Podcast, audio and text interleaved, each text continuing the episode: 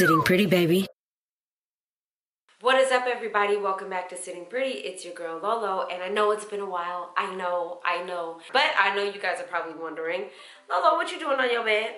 And then there's probably some other people wondering, like, girl, where's your makeup? At this current time in my life, my chair is broken, but it's getting fixed, so I don't have my chair to position myself in a place in my apartment where the lighting is popping. So that's why I'm on my bed. Secondly, why don't you have on makeup? Uh, girl, because I just don't feel like it today, okay?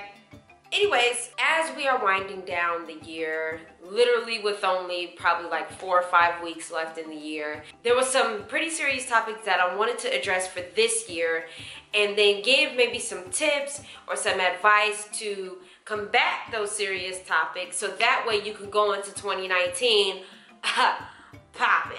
You feel me? And feeling confident and feeling like your best self so you can live your best life. I'm living my best life. I ain't going back and forth. You y'all know y'all know the song. Y'all know the song. This episode i'm going to talk about fears. And not just any fears, but fears that are unique to people with disabilities. Not everyone has these fears, but these are fears that I have because I have a disability. And the reason why I'm addressing my personal fears as well is because that way you guys know that you're not alone. And there's a part of me that doesn't want to be alone in my fears, so I want to share them and make sure I'm not alone in these fears, okay? so here we go. Here are my fears specifically because I have a disability, all right? I battle with having a fear of death. Um, and not just a fear like I don't know where I'm going in the afterlife. That is on lock. I just don't want to die before my time. You know when they say, oh, they died before their time? Like, I don't want that to happen.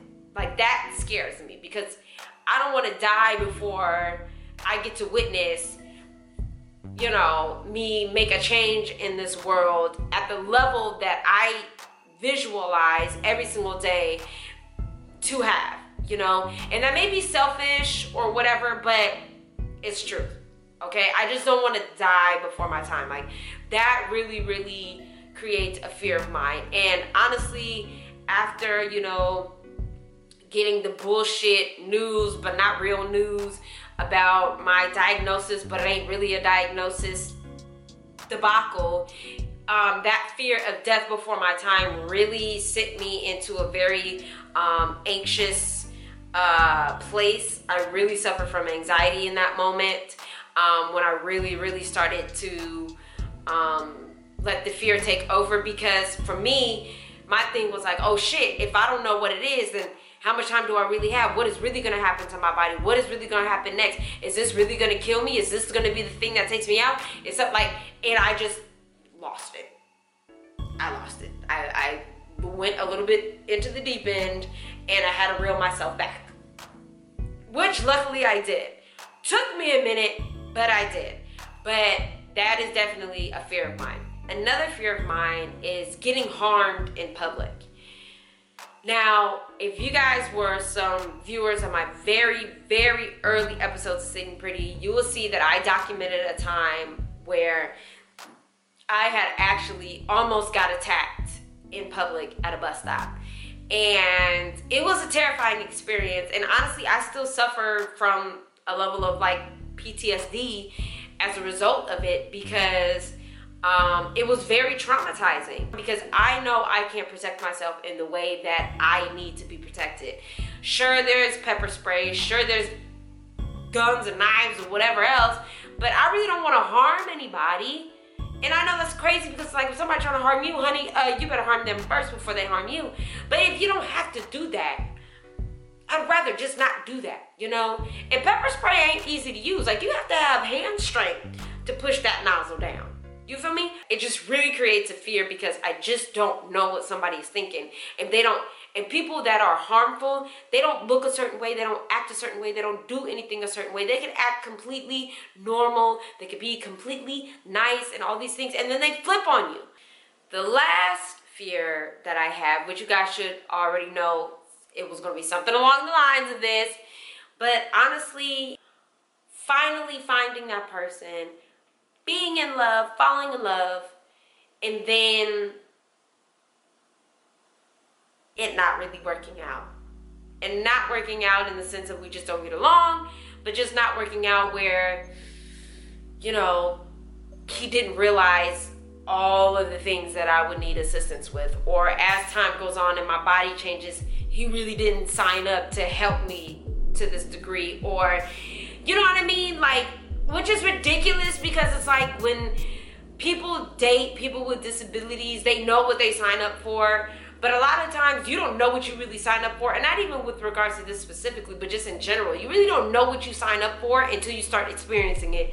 And then you realize maybe I bit off a bigger piece than I can chew. And that's a fear. Now that you guys know these fears, I wanted to also share with you the, thing that I keep in mind when those fears sometimes get the best of me and sometimes try to get the best of me. And it's a super amazing quote from a super amazing book that I read. Marianne Williamson's The Law of Divine Compensation. And what's so great about this book in particular, mind you, this is not an ad in any way. She did not pay me to talk about this book. I'm talking about this book because this book affected my life, okay? But the reason why I'm bringing up this book specifically with this episode about fear is because the way you can attract those things into your life is to either operate out of fear or out of love. You cannot operate in between. It's either this or that love or fear, one of the two. And she kind of breaks down the difference between love and fear. So that way, when you feel fearful, you can remember oh, when I'm feeling fearful, this is what's really happening. And when I'm feeling and experiencing love, this is what's really happening. The absence of love, which is fear, is mere illusion. Love is the only eternal truth, while fear is a hallucination of the mortal mind. How I interpreted that was that love is the only thing that is real. Love is what we experience. Love is what the higher power, God, the universe, wants for all of us to have and experience all the time.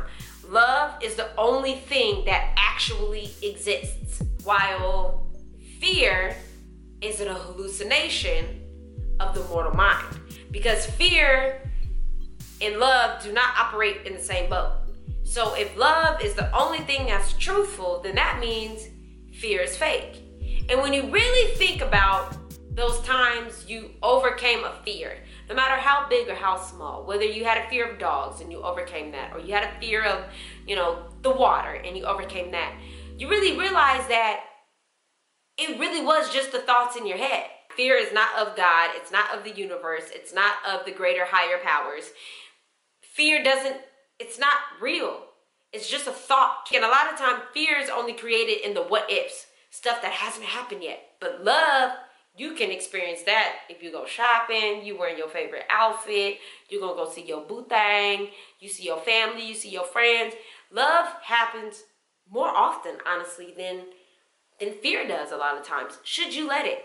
I'm not really saying it to get you guys to agree or disagree with me. I'm just sharing it with you guys. So if it's helpful, great. If you don't find it helpful you don't believe it to be truthful, that's completely fine as well. You know, it's literally nothing like that. I just know that when I whenever I share these kind of things, I want to also share what helps me because I'm not one of those people that like when people present problems or issues, but then they ain't got no solution at the end of the day. It's like, well then why'd you even talk about it? Why'd you even bring it up? So again, that's just my personal advice sharing with you guys. If you could feel me on any of my fears, you know, leave a comment if you have any fears that you want to share and then a solution that you use to get over that fear or get through those fears definitely leave a comment if you have any other tools or helpful things to combat fear definitely leave a comment. Until next time, it's Sitting Pretty, baby.